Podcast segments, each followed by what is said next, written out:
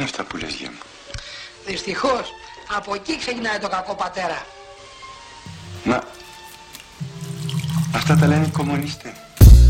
Νίκο, Για πες.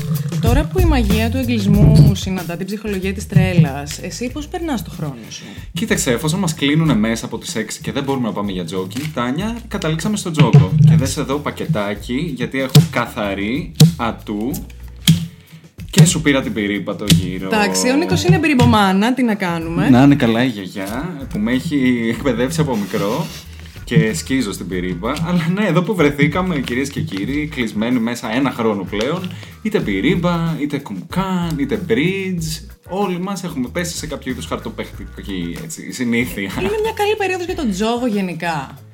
Ναι, και κοίτα να δεις, επειδή παγκόσμιο, μιλάμε για παγκόσμια φαινόμενα σε αυτή την εκπομπή, Είναι μια εμπειρία που μοιραζόμαστε όλοι, είναι πολύ καθολική. νομίζω ότι ο τζόγος και η πρέφα συγκεκριμένα πρέφα, μμμ. απασχόλησε αρκετά την κοινή γνώμη αυτή την εβδομάδα. Είναι αλήθεια. Διότι πολλοί μπήκαμε σε τραπέζια χαρτοπαικτικά, είτε αυτά έχουν να κάνουν με μια έτσι ωραία ντάμα, είτε αυτά έχουν να κάνουν με μια γκάμα από μετοχές. Έτσι, έτσι ακριβώς. Αυτή η εβδομάδα λοιπόν είχε stock market drama. Πολύ δράμα μάμα όμως. Που έτσι. είναι ένα δράμα που έτσι το τελευταίο καιρό έχουμε επικεντρωθεί σε βαριά, μεγάλα κοινωνικά ζητήματα. Τώρα νομίζω μπορούμε να επικεντρωθούμε σε άλλου είδους ζητήματα, τα οποία όμως εκφράζουν πολλά κοινωνικά και ίσως και άλλα θέματα που έχουμε συζητήσει σε αυτό το podcast στο παρελθόν. Και στο καρεδάκι του θέματος λοιπόν που έχουμε αναλάβει μπαίνει μέσα και χρηματισο- χρηματοοικονομική ανάλυση. Και Elon Musk. Και Elon Musk και ίντερνετ και γενικά. Ανισότητα. Η ανισότητα, αλλά και η κούρα της πανδημίας όπου με λίγα λεφτά από το κράτος πλέον μέσω των ε, benefits Και λίγο παραπάνω χρόνο ταμπουρωμένο στο σαλόνι σου μπαίνουμε όλοι στα καζίνο και παίζουμε.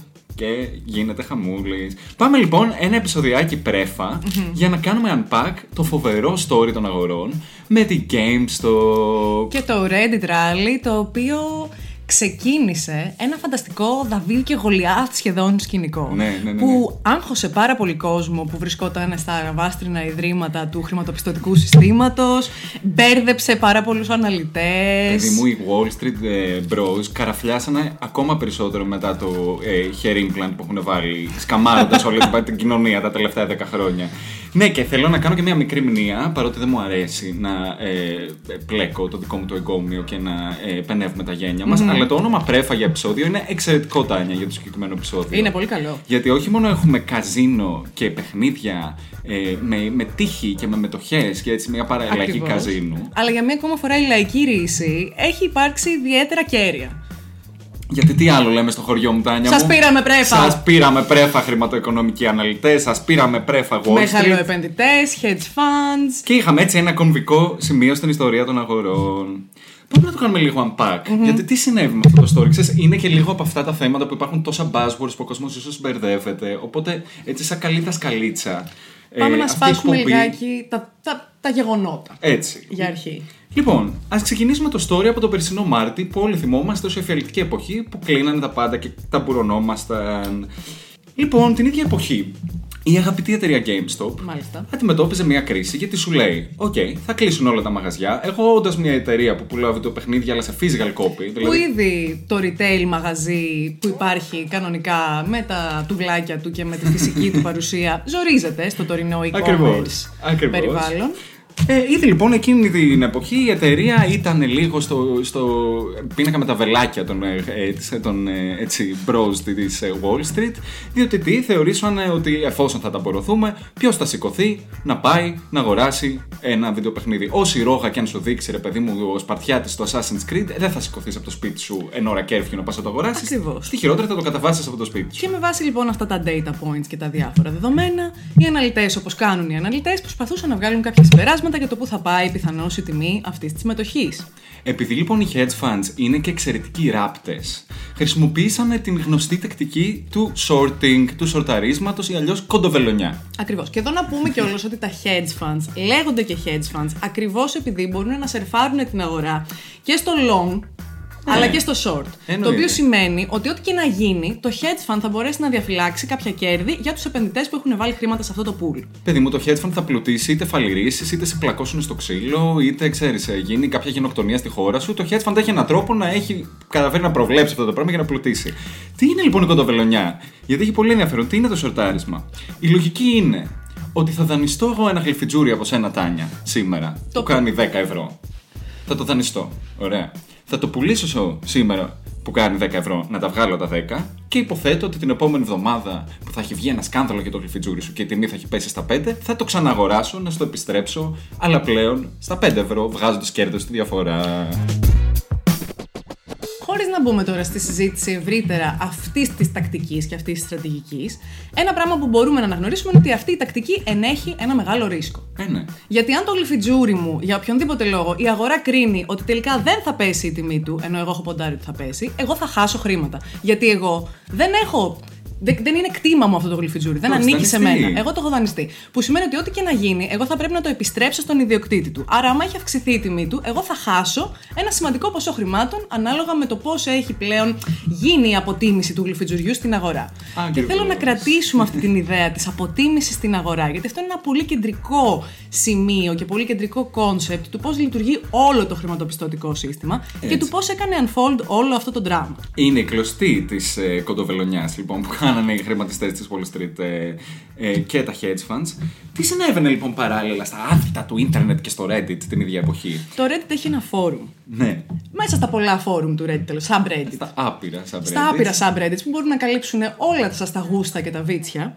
Το συγκεκριμένο λοιπόν φόρουμ είναι το φόρουμ Wall Street Bets. Το οποίο, να κάνω και μια μικρή παρένθεση, έχει και παρόμοια αισθητική με τον Greek Analyst, αν το έχεις σκεφτεί. Ναι. Που έχει, έχει αυτή τη φατσούλα Έχει που αυτή μοιάζει με τη φατσούλα του φατσούλα. Dexter. Και έχει όμως ξανθόμαλι στο Ναι, Wall Street ναι, ναι, ναι. Bets. Αλλά ο Greek Analyst έκανε κούρεμα, δεν ξέρω αν είδες ότι Το άλλαξε είδα, το λίγο είδα. και Τα έχει το προφίλ. γκριζάρει. Εντάξει, και αυτός έχει περάσει δύσκολα, έχει περάσει καραντίνα, τι φαντάζομαι. να κάνει, πώς θα τα κόψει μόνος του. Τέλος πάντων, στα άδυτα λοιπόν αυτού του μυστικού και σκοτεινού subreddit Subreddit. υπήρχε ένας θεός, χρήστης, προφήτης, ασυμπίλιου της χρηματοοικονομικής ανάλυσης, ο Deep Fucking Value, ο οποίος πέρυσι το Μάρτι σου λέει. Δεν με ενδιαφέρει ότι η λογική λέει και τα hedge funds ποντάρουν στο ότι η GameStop η κακομοίρα θα φαλυρίσει γιατί κανένας δεν θα σηκωθεί από το καναπέ του να πάει στο μαγαζί να αγοράσει με το παιχνίδι. Πιστεύω ότι είναι τόσο greedy οι καπιταλιστές που θα υπερποντάρουν στη φα- στο ότι θα φαλυρίσει αυτή η εταιρεία και θα χρυσώσουμε εμείς που θα αγοράσουμε μετοχέ. Άρα λοιπόν, χρησιμοποιώντας την λογική τούμπαλιν, Του παραλογισμού. ακριβώς, έτσι. του παραλογισμού, υπήρχαν κάποιοι γενναίοι χρήστες που συμμετείχαν σε αυτό το subreddit που αποφάσισαν ότι θα ήταν μια καλή ευκαιρία και ένα καλό case για να τυχώσουν λιγάκι στα hedge funds. Ε, 9 με 10 καταθλιπτικούς παρανοϊκούς μήνες μετά, στις αρχές του χρόνου, συμβαίνει το εξής φοβερό. Ο Deep Fucking Value, ο οποίος έχει κρατήσει τα χέρια του στην αγορά παρά τα σκαμπανεβάσματα, δημιουργεί ένα κίνημα όπου περισσότεροι χρήστες αρχίζουν να συνειδητοποιούν ότι ναι, ίσως έχει νόημα, αφού έχουν δανειστεί τόσα λεφιτζούρια ποντάροντας ότι θα πέσει η τιμή, ε, διότι τα στοιχεία δείχνανε ότι το 140% των μετοχών είχαν δανειστεί από τα hedge funds Ακριβώς. για να απολυθούν σε χαμηλότερη τιμή, γιατί να μην μπούμε όλοι μαζί να κάνουμε ένα μπούγιο, ένα γιουρούσι στην αγορά, Ακριβώς. να εκτοξευθεί η τιμή και να αναγκαστούν τα hedge funds να επιστρέψουν τα γλυφιτζούρια στο Θεό. Πάρα πολύ ωραία. Και εδώ να βάλουμε μία σημείωση. Γιατί πολύ συχνά βρίσκω, επειδή αυτή, τη- αυτό το story για μένα έχει πολλά χαρακτηριστικά που μπορούμε μετά να κάνουμε λίγο extrapolate, Ναι. που έχουν να κάνουν πάρα πάρα πολύ με το πώς αποκλείεται ή όχι κάποιος από μία αγορά και γιατί αποκλείεται. Και όσο το ίντερνετ και η τεχνολογία πλέον έχει κάνει και την πληροφορία πιο διαθέσιμη, αλλά και το κόστος των συναλλαγών πολύ μικρότερο, και αυτό είναι ένα άλλο ενδιαφέρον κομμάτι αυτού του δράμα, ότι μπο- πλέον αντιλαμβανόμαστε ότι ένας άλλος τρόπος που απέκλειε πολύ κόσμο από όλο αυτό ήταν και η έλλειψη χρηματοοικονομικής παιδείας κάπως. Γιατί Ε, ναι, υπάρχει μια εννοείται. τεχνική γλώσσα η οποία ίσως δημιουργεί ένα μύθο γύρω από όλα αυτά. Το μύθο του financial genius, ότι συμβαίνει κάτι super φοβερό επειδή υπάρχουν κάποια συγκεκριμένα buzzwords για να Ναι, ναι, περιγράψουν ναι. κάποιες στρατηγικές ή κάποιες διαδικασίες. Ένα πράγμα λοιπόν εδώ να σκεφτούμε, που είναι πολύ σημαντικό, είναι ότι η αξία ενός security, μιας αξίας Ναι, ναι, ναι, στην ναι. αγορά, δεν έχει να κάνει με την οικονομική αξία αυτού του εντός εισαγωγικών αγαθού ή προϊόντος. Έτσι. Ωραία. Έχει να κάνει με την αξία της αγοράς, που σημαίνει ότι βασίζεται αποκλειστικά στο νόμο της ζήτησης και της προσφοράς. Η τιμή λοιπόν θα πέσει όταν περισσότερος κόσμος θέλει απλά να προσφέρει αυτή τη μηχανή και δεν τη ζητά. Δεν θέλει να την Έτσι, αγοράσει. έτσι. Δεν θέλει πια, ρε παιδί μου. Δεν θέλει άλλο. Οπότε, ήταν εύκολο για να γίνει tip αυτή η ζυγαριά από την άλλη πλευρά, όταν ξαφνικά ένα πλήθος ανθρώπων που οργανώθηκαν στο ίντερνετ πήγε και αποφάσισε να αρχίσει να αγοράζει τη μετοχή αυτή που τα hedge funds είχαν κρίνει ότι θα πέσει. Άρα λοιπόν αυξάνοντας την ζήτηση. Αυξάνοντας τη ζήτηση και τη Και στέλνοντα την την τιμή. στο Θεό. Αλλά αυτό που λες έχει απόλυτο ενδιαφέρον, διότι για πάρα πάρα πολλά χρόνια η Wall Street και τα χρηματιστήρια κρύβονται πίσω ακριβώς από το μανδύα του buzzword. Ποιος θα καταλάβει τώρα τι σημαίνει σορτάρισμα; Εδώ είμαστε κυρίες και κύριοι να σας πούμε ότι είναι απλά κοντοβελονιά. ε,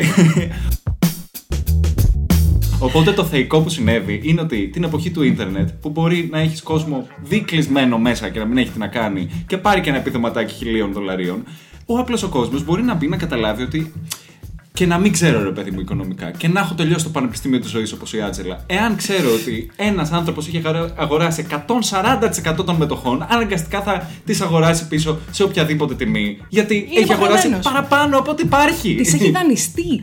Δηλαδή, σκέψου να σου λέει: Έχω δανειστεί περισσότερα γλυφιτζούρια από όσα υπάρχουν. Και γιατί το κάνω αυτό, Γιατί κλείβομαι πίσω από ένα term που λέγεται shorting. Αυτό είναι η Wall Street, κυρίες και κύριοι, και τους πήραμε πρέφα.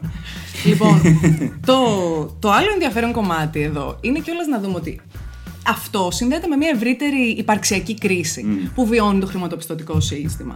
Και δεν μιλάμε. Νομίζω το βασικό έτσι, γεγονός που συνέβη ήταν προφανώς η κρίση του 2008 και θα Ναι. μιλήσουμε και γι' αυτό.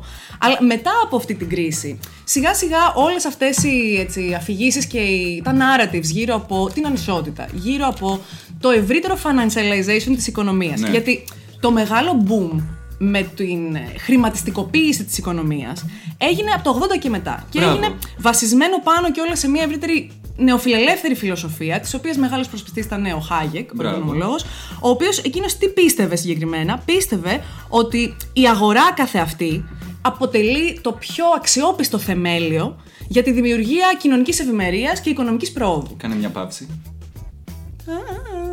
Πάω, πάω, πάω. Ναι. Οπότε αυτό τι έκανε, αυτό δημιούργησε κιόλας το πλαίσιο για να μπορέσουμε σιγά σιγά να φύγουμε από ένα μοντέλο που επικεντρωνόταν στο ρόλο των τραπεζών μέσω του δανεισμού και να μπούμε πλέον στη χρηματιστικοποίηση της οικονομίας. Και να όλο ανοίξουμε αυτό. ρε παιδί μου ένα τεράστιο καζίνο πάνω από όλο Ακριβώς. τον πλανήτη. Γιατί όχι; Και αυτό έκανε κιόλας το χρηματοπιστωτικό κλάδο να είναι ένας από τους μεγαλύτερους κλάδους της οικονομίας, διότι πλέον όλες αυτές οι υπηρεσίες που βοηθήθηκαν πάρα πολύ από την τεχνολογία και από τα μαθηματικά μοντέλα που έκαναν Ναι. τις διαδικασίες τις χρηματοπιστωτικές πολύ πιο seamless Ναι. και πολύ Και πιο, πιο γρήγορες αυτόματες και πιο άμεσες, αυτόματες. ακριβώς. Επέτρεψε αυτό το τομέα να, διμε- να δημιουργήσει ένα τεράστιο πεδίο διαμεσολάβησης, trading και υπηρεσιών και πολλών χρηματοπιστωτικών προϊόντων και χρηματοοικονομικών μέσων, τα οποία γινόντουσαν όλο και πιο περίπλοκα Έτσι. και όλο και πιο απομακρυσμένα από αυτό που ονομάζουμε πραγματική οικονομία και πραγματικό value. Fast forward λοιπόν την εποχή που έχει ανοίξει ένα πόρταλ από τις μάγισσες των Charmed και έχει μπει ο Ιντερνετικός κόσμος στον κανονικό. Τι συμβαίνει όταν τελικά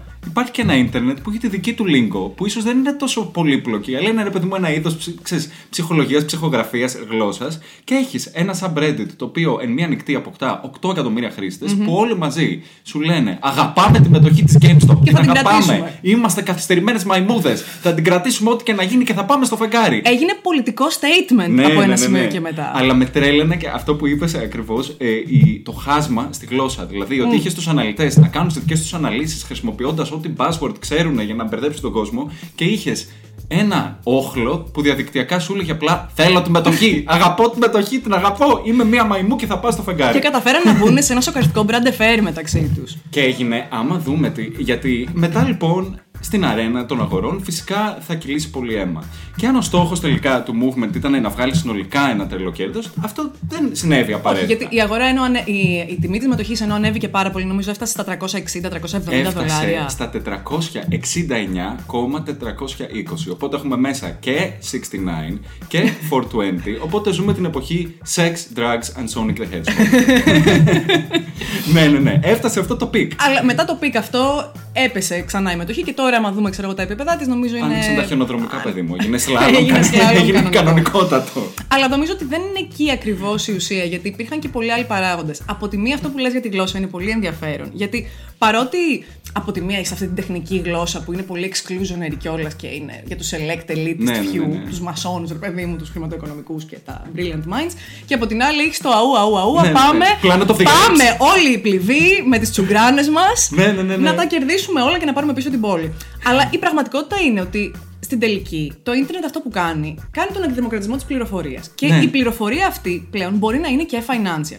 Και μπορεί να είναι είτε στην πλευρά της χρηματοοικονομικής παιδείας, δηλαδή το ότι πλέον Έτσι. αυτούς τους περίπλοκους όρους τους εξηγώ με μία γλώσσα όπως αυτή του γλυφιτζουριού, Ναι. που μπορεί να τους καταλάβει και ένας άνθρωπος που δεν έχει κάποια επίσημη οικονομική εκπαίδευση. Και από την άλλη είναι και η πληροφορία σχετικά με τις εταιρείες, σχετικά με τις τάσεις που συμβαίνουν στην αγορά, σχετικά με την κινητικότητα Μμ, της έτσι. αγοράς, σχετικά με την αστάθεια της αγοράς. Οπότε ξαφνικά μια πληροφορία που ήταν πολύ περιορισμένη και ίσως και πολύ ακριβή.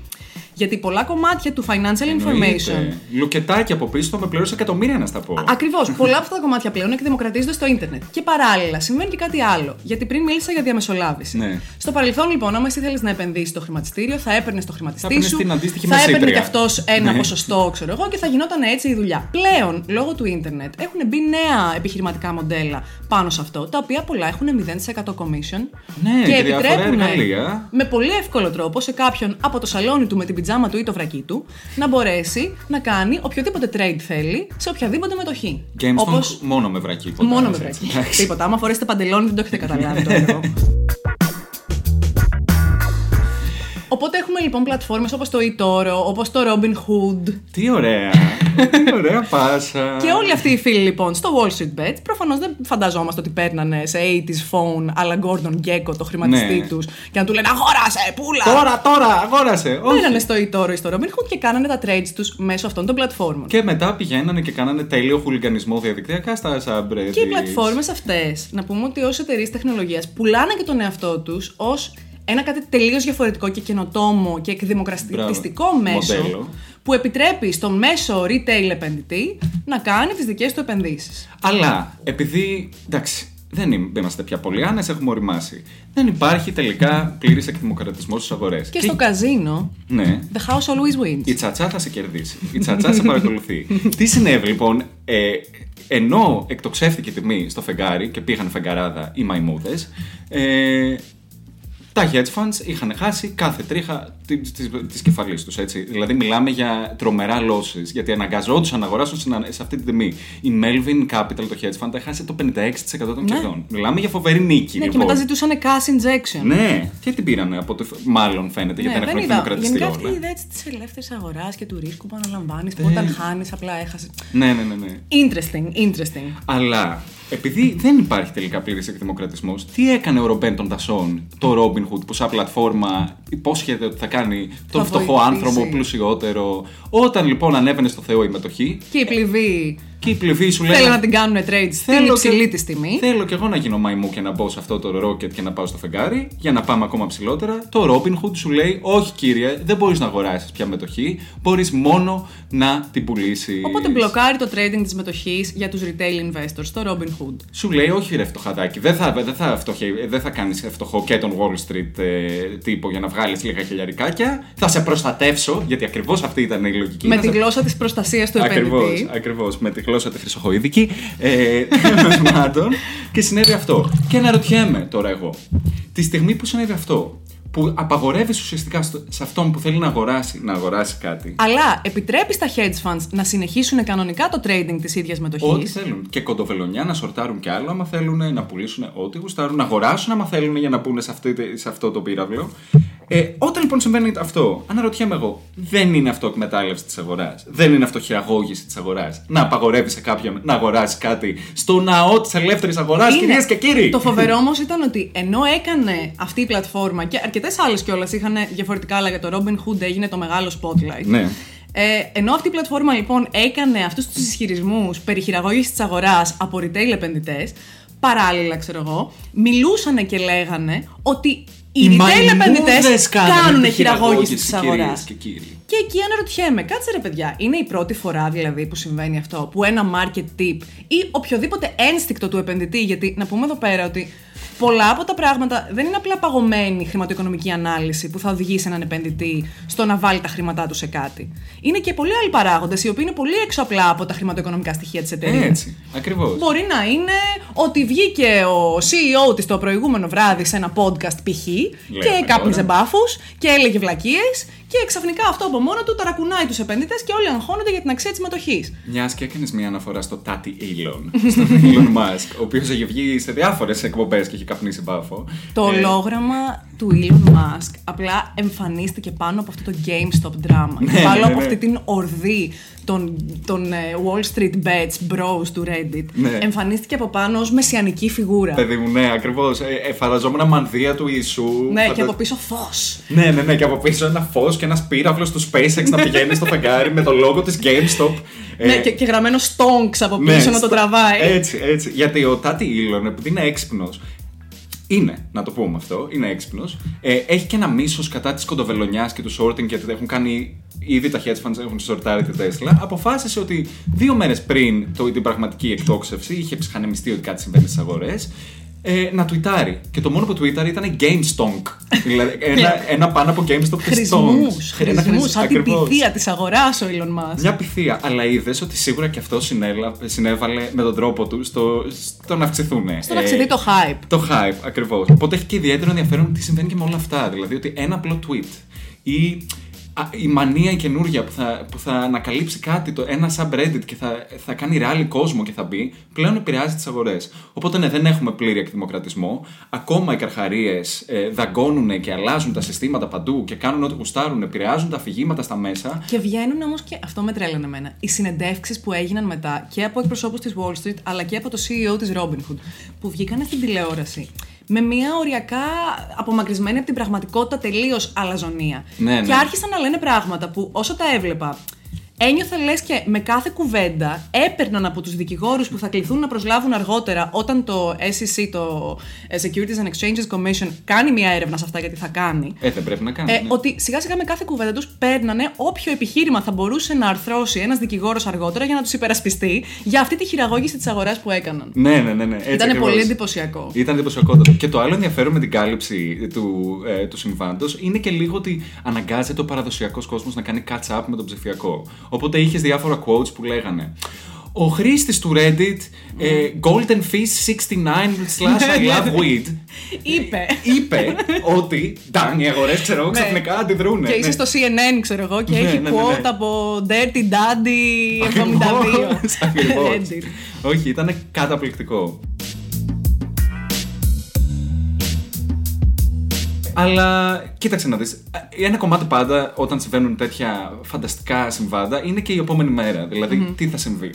Ε, και νομίζω εμένα πάντοτε μου αρέσει για να προβλέψουμε λίγο την επόμενη μέρα να κάνουμε και μια βουτιά στο παρελθόν. Βεβαίως. Και προανέφερες ε, την εμβληματική χρονιά του 2008. Βεβαιότατα. Και δεν είναι εμβληματική επειδή πήγε καλομήρα στη Eurovision με το Secret Combination. Δεν εννοούμε αυτό σε περίπτωση που μπερδευτήκατε. Εννοούμε ότι υπήρξε ένα άλλο είδου secret combination στις αγορές και κατέρευσαν. Βεβαιότατα. Έχει ενδιαφέρον να δούμε λίγο κάποια parallels του τι συνέβη τότε με μια παρόμοια αλλά αντιστραμμένη ίσως κρίση, πώς άλλαξαν, αν άλλαξαν οι αγορές μετά και τι θα μπορούσε να συμβεί μετά από την πρέφα την πρόσφατη. Και πώς αυτό έχει πυροδοτήσει κιόλας έκτοτε α- μεγάλες μεταρρυθμίσεις και δεν εννοώ απαραίτητα από νομικές μεταρρυθμίσεις ας πούμε γιατί παρότι υπήρξαν και αυτές δεν, συ- δεν, συ- δεν εννοώ μόνο αυτές εννοώ αλλαγές στην αγορά οι οποίες πλέον αξιοποιούν την τεχνολογία με έναν τρόπο που δεν ξέρω κατά πόσο κιόλας οι πραγματικές ρυθμιστικές αρχές μπορούν να ακολουθήσουν αυτό το ρυθμό. Παιδί μου εδώ με το ζόρι μπορούν να ανοίξουν ένα Snapchat message δηλαδή. Τώρα τι λέμε. Ακριβώς, ακριβώς, Ναι, ακριβώς. ναι. Πρώτα απ' όλα, επίσης, πριν κλείσουμε το θέμα της GameStop, να πούμε ότι ενώ όλο αυτό ήταν ένα φοβερό πείραμα σε ένα David and Goliath, η δύναμη του ίντερνετ, και ίσως κιόλας αν θες ένα μοντέλο ή ένα πιλωτικό τρέξιμο Ναι. πολλών πιθανών. Ε, μεταρρυθμί... όχι μεταρρυθμίσεων απαραίτητα, αλλά Μετασχηματισμών, ενοχλήσεων ναι. και ε, disruptions που πρόκειται να γίνουν στην αγορά από κόσμο ο οποίος βιώνοντας ένα μεγάλο επίπεδο ανισότητας και ίσως και αν θες, νιώθοντας ότι δεν έχει ιδιαίτερη δύναμη μέσα σε ένα χρηματοπιστωτικό σύστημα το οποίο είναι ιδιαίτερα πολύπλοκο και ιδιαίτερα ευνοεί τους ανθρώπους που έχουν ήδη μεγάλα κεφάλαια και μεγάλη πρόσβαση Ναι, στους έτσι. διαμεσολαβητές που τους βοηθούν να κερδίζουν μέσα σε μια αγορά. Πώς αυτός ο κόσμος πλέον αποκτά από μόνος του έτσι μια περισσότερη δύναμη και μια περισσότερη αντίληψη του πώς το collective μέσω του ίντερνετ μπορεί πλέον να οργανωθεί και να δημιουργήσει ένα πιο ίσο πλέον. Πολύ σωστό. Και νομίζω ότι το άλλο που συμβαίνει είναι ότι σιγά σιγά αυτά, αυτοί, αυτές οι πλατφόρμες που εμείς ίσως γνωρίζουμε αλλά άλλοι δεν γνωρίζουν, δηλαδή το Reddit, που σε κάποιον ίσως ακούγεται σαν ο σατανάς, έτσι, το Reddit που είναι αστείο. Ε, πλέον, τα ripple effects που έχουν αυτά τα κινήματα φτάνουν παντού. Δηλαδή, το να με παίρνει η θεία κούλα από τη βλαχοκερασιά Αρκαδίας την επόμενη μέρα Και να σε ρωτάει. και να με ρωτάει να αγοράσω GameStop είναι Είναι απίστευτο. φοβερό. είναι 2021. Είναι κυρίες το και end- κύριοι. Βέβαια, Στην, ε, άμα έβλεπες το χάρτη της Ευρώπης την προηγούμενη εβδομάδα, ε, ποια ήταν τα πιο traded stocks, σχεδόν σε όλες τις χώρες ήταν το GameStop. Ναι. Πέρα όμως από το γαλατικό χωριό εδώ στην Ελλάδα που ήταν η Alpha Bank. Κλαίω. Οπότε. Έχει, η θιακούλα έχει λίγο κατσινά να κάνει. Αλλά ναι, αν ταξιδέψουμε λοιπόν το 2008 που κατέστρεψε τη ζωή ολόκληρης μας της γενιάς παγκοσμίως για πάντα και αναπιστρεπτή, θα θυμηθούμε ότι αυτό που είχε συμβεί ήταν μια τεράστια φούσκα στο housing market. Ακριβώς επειδή υπήρχε ένα glitch μέσα στο σύστημα. Δηλαδή, τι συνέβαινε τότε. Το housing market ήταν μια τεράστια απάτη. Φτιαχνόντουσαν σπίτια με δάνεια τα οποία δεν ήταν βιώσιμα καθόλου και γινόντουσαν πάντα εις βάρος του τελευταίου τροχού της αμάξης. Δηλαδή, οι μεσάζοντε ήταν αυτοί που διέλυαν το σύστημα. Κρουπάρανε διάφορα contracts τα οποία ήταν κακής ποιότητας και βάζανε AAA ratings, ξέρεις διάφορα τέτοια. Αυτό, αυτό βασικά που είναι ενδιαφέρον για την κρίση του 2008 είναι ότι μιλώντας για το πώς πολλές φορές δεν έχει να κάνει μόνο με το χρηματοοικονομικό, σκληρά, quantitative, αναλυτικό Ναι. κομμάτι, αλλά έχει να κάνει ίσως και με το momentum και τη βιασύνη, αν θες, που παίρνει κάποιος προς μία κατεύθυνση. Αυτό που γινόταν ήταν ότι είχες ένα perfect storm, γιατί είχες τις τράπεζες οι οποίες εκείνο τον καιρό είχαν πάρα πολύ ελευθερία στο δανεισμό. Το καιρό Οπότε εκείνο. Μπορούσαν να δανείζουν σε ανθρώπους οι οποίοι δεν υπήρχε κανένας τρόπος να αποπληρώσουν τα συγκεκριμένα δάνεια που παίρνανε, ειδικά όταν οι τιμές των ακινήτων αυξάνονταν απίστευτα εκείνη την Και περίοδο. όταν οι μεσάζοντε δεν σου δίνουν και την πλήρη πληροφόρηση. Δηλαδή, ε, δεν ξέρω, υπάρχουν και πολλές ταινίες, και... αλλά αυτό πραγματικ... ήταν η πραγματικότητα. Ότι η stripper από το Las Vegas είχε έξι σπίτια. Ακριβώς. Και Γιατί ο αυτό- μεσάζοντας τη έλεγε αγόρασε παιδί Αυτό μου». ήταν λοιπόν η αρχή. Και μετά όλο αυτό το χρέος, που ήταν κακό χρέος, πριν μιλήσαμε για πολύπλοκα χρηματοπιστωτικά μέσα. Όλο αυτό έγινε bundled και δημιούργησε νέες επενδυτικές κατηγορίες, κάπως Μπράβο. Οι οποίες αυτές οι κατηγορίες συλλέγανε όλο αυτό το κακό χρέος, το οποίο θα, θα κληθεί κάποια στιγμή να αποπληρώσει ο καταναλωτής που το πήρε. Το συνδέανε, το κάνανε μία έτσι σούμα, το βάζανε σε ένα σακουλάκι και το βαφτίζανε κανονικά ως μία επένδυση χαμηλού ρίσκου. Ακριβώς. Το οποίο είναι πάρα πολύ αστείο γιατί αυτές οι επενδύσεις δεν ήταν καθόλου χαμηλού ρίσκου, διότι όταν η αγορά πλέον έκανε collapse, βρέθηκαν τα μεγαλύτερα χρηματοπιστωτικά ιδρύματα στον κόσμο να κρατάνε ένα πλέον άχρηστο asset. Τελείως. Παιδί μου, Τελείως άχρηστο. μαζέψαμε όλες τις κουράδες, τις τις βάλαμε σε ένα καζάνι και τις λέμε κοπριά πρώτης ποιότητας. Ακριβώς. Δηλαδή αυτό συνέβη. Και ως αποτέλεσμα αυτού τα γνωρίζουμε. Παγκόσμια οικονομική κρίση. Πάλι ε, ποιος πλήρωσε τελικά το λογαριασμό. Δεν το πλήρωσαν τα hedge funds γιατί μπήκε, μπήκαν οι κυβερνήσεις και, Και τους κάνανε και bailout. τους κάνανε bailout. Το πλήρωσε ο απλός ο Κοσμάκης, ο οποίος φαλήρισε. Οπότε είχε πολύ ενδιαφέρον ως ένας καθρέφτης αυτό που συνέβη τότε, ότι το glitch τώρα το ανακάλυψε ο ίδιος ο κόσμος, είδε μέσα από το σύστημα, κατάλαβε ότι ο μηχανισμός του σορταρίσματος εδώ πέρα έχει ξεφύγει εκτός ελέγχου όταν αγοράζει 140%. Και ότι υπάρχει τρόπος και να τον πήρε μια κάνεις εκδίκηση. intercept. Ακριβώς. Αλλά ε, το ενδιαφέρον όμως είναι ότι είναι μια σειρά από εξελίξεις που μας έχουν φέρει στο σημείο που είμαστε σήμερα. Διότι μετά την οικονομική κρίση του 2008 ξεκίνησε να μπαίνει πάρα πολύ έντονα στο δημόσιο διάλογο όλη αυτή η συζήτηση περί και του πώς λειτουργεί το χρηματοπιστωτικό σύστημα, κατά πόσο αυτό είναι, το ρυθμίζεται κάπως με πραγματικό τρόπο, κατά πόσο αυτό μπορεί να δημιουργήσει ένα domino effect σε πολλά κομμάτια της πραγματικής οικονομίας από ένα σημείο Ναι. και μετά. Και αυτό κιόλας δημιούργησε και πολλά καινούργια πράγματα που πλέον έχουν γίνει κομμάτι του λεξιλογίου μας. Α πούμε το cryptocurrency, το, το blockchain, το bitcoin. Το bitcoin βγήκε στο aftermath της οικονομικής κρίσης του 2009. Έτσι. Ε, και τώρα πλέον βλέπουμε ότι κάτι το οποίο τότε επίσης θεωρείται extremely niche. Τα cryptocurrencies ήταν, ξέρω εγώ, «Α, τι είναι αυτό τώρα; Ένα meme, παιδί μου, Ένα ναι. meme, ε, τι είναι αυτές οι βλακίες, digital currencies κτλ. Και τώρα ξαφνικά βλέπεις ότι οι θεσμικοί παίκτες, οι θεσμικοί επενδυτές είναι invested σε cryptocurrencies μέσα στο span μιας δεκαετίας. Εννοείται. Έχουν πει όλοι οι καρχαρίες κεφάλαια μέσα στο παιχνίδι. Και μετά κάπου εκεί στο ενδιάμεσο, όταν είχες και μια νέα γενιά ανθρώπων οι οποίοι είχαν βιώσει στο πετσί τους την οικονομική κρίση, είχαν πλέον μια καχυποψία ως προς την αγορά, τους διαμεσολαβητές της και τις δραστηριότητές της, δεν είχαν καμία όρεξη να μπουν σε παραδοσιακά επενδυτικά patterns στα οποία θα έπαιρναν έναν διαμεσολαβητή. Γιατί σου- ναι. Και αυτό μαζί με την τεχνολογία και το startup boom δημιούργησε όλες αυτές τις πλατφόρμες που δεν έχουν κανένα διαμεσολαβητή πλέον, κανένα κόστος κτλ. Και, και το κάνουν πολύ πιο προσβάσιμο και εύκολο. Και αυτό από μόνο του πλέον κάνει expose πως ένα πολύ μεγάλο κομμάτι αυτού του τεράστιου industry, αυτού του τεράστιου τομέα της οικονομίας, που για τα περισσότερα κράτη αποτελεί και τον ακρογωνιαίο λίθο, αν θες, της οικονομίας, πολλά κομμάτια του πλέον γίνονται redundant. Έτσι.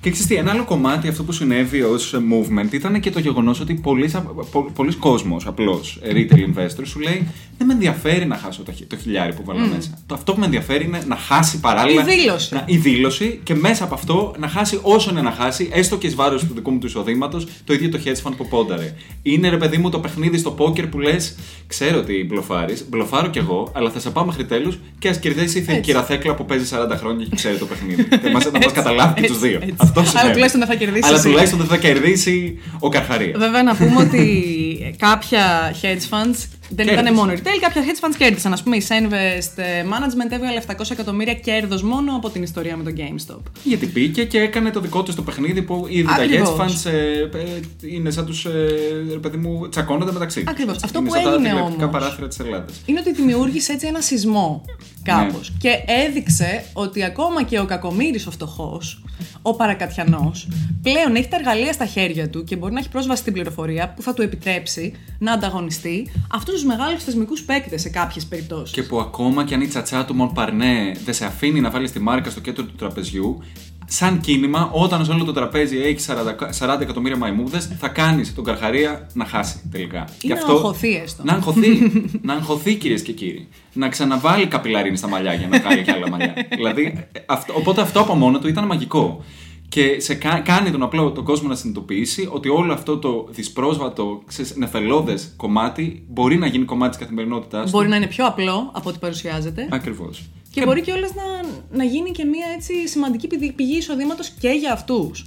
Έτσι, γιατί ο λόγος του stock exchange για, πολλούς, για πολύ κόσμο των, χρη- των αγορών ποιος είναι, να βάλω τα λεφτά μου κάπου για να κερδίζω κέρδος, όχι κέρδο αυτό καθεαυτό, αλλά να προλάβω τον υπερπληθωρισμό που συμβαίνει τριγύρω στον κόσμο. Ναι, ναι, ναι. Να μην τα κρατήσω τα λεφτά και δεν έχουν την ίδια αξία.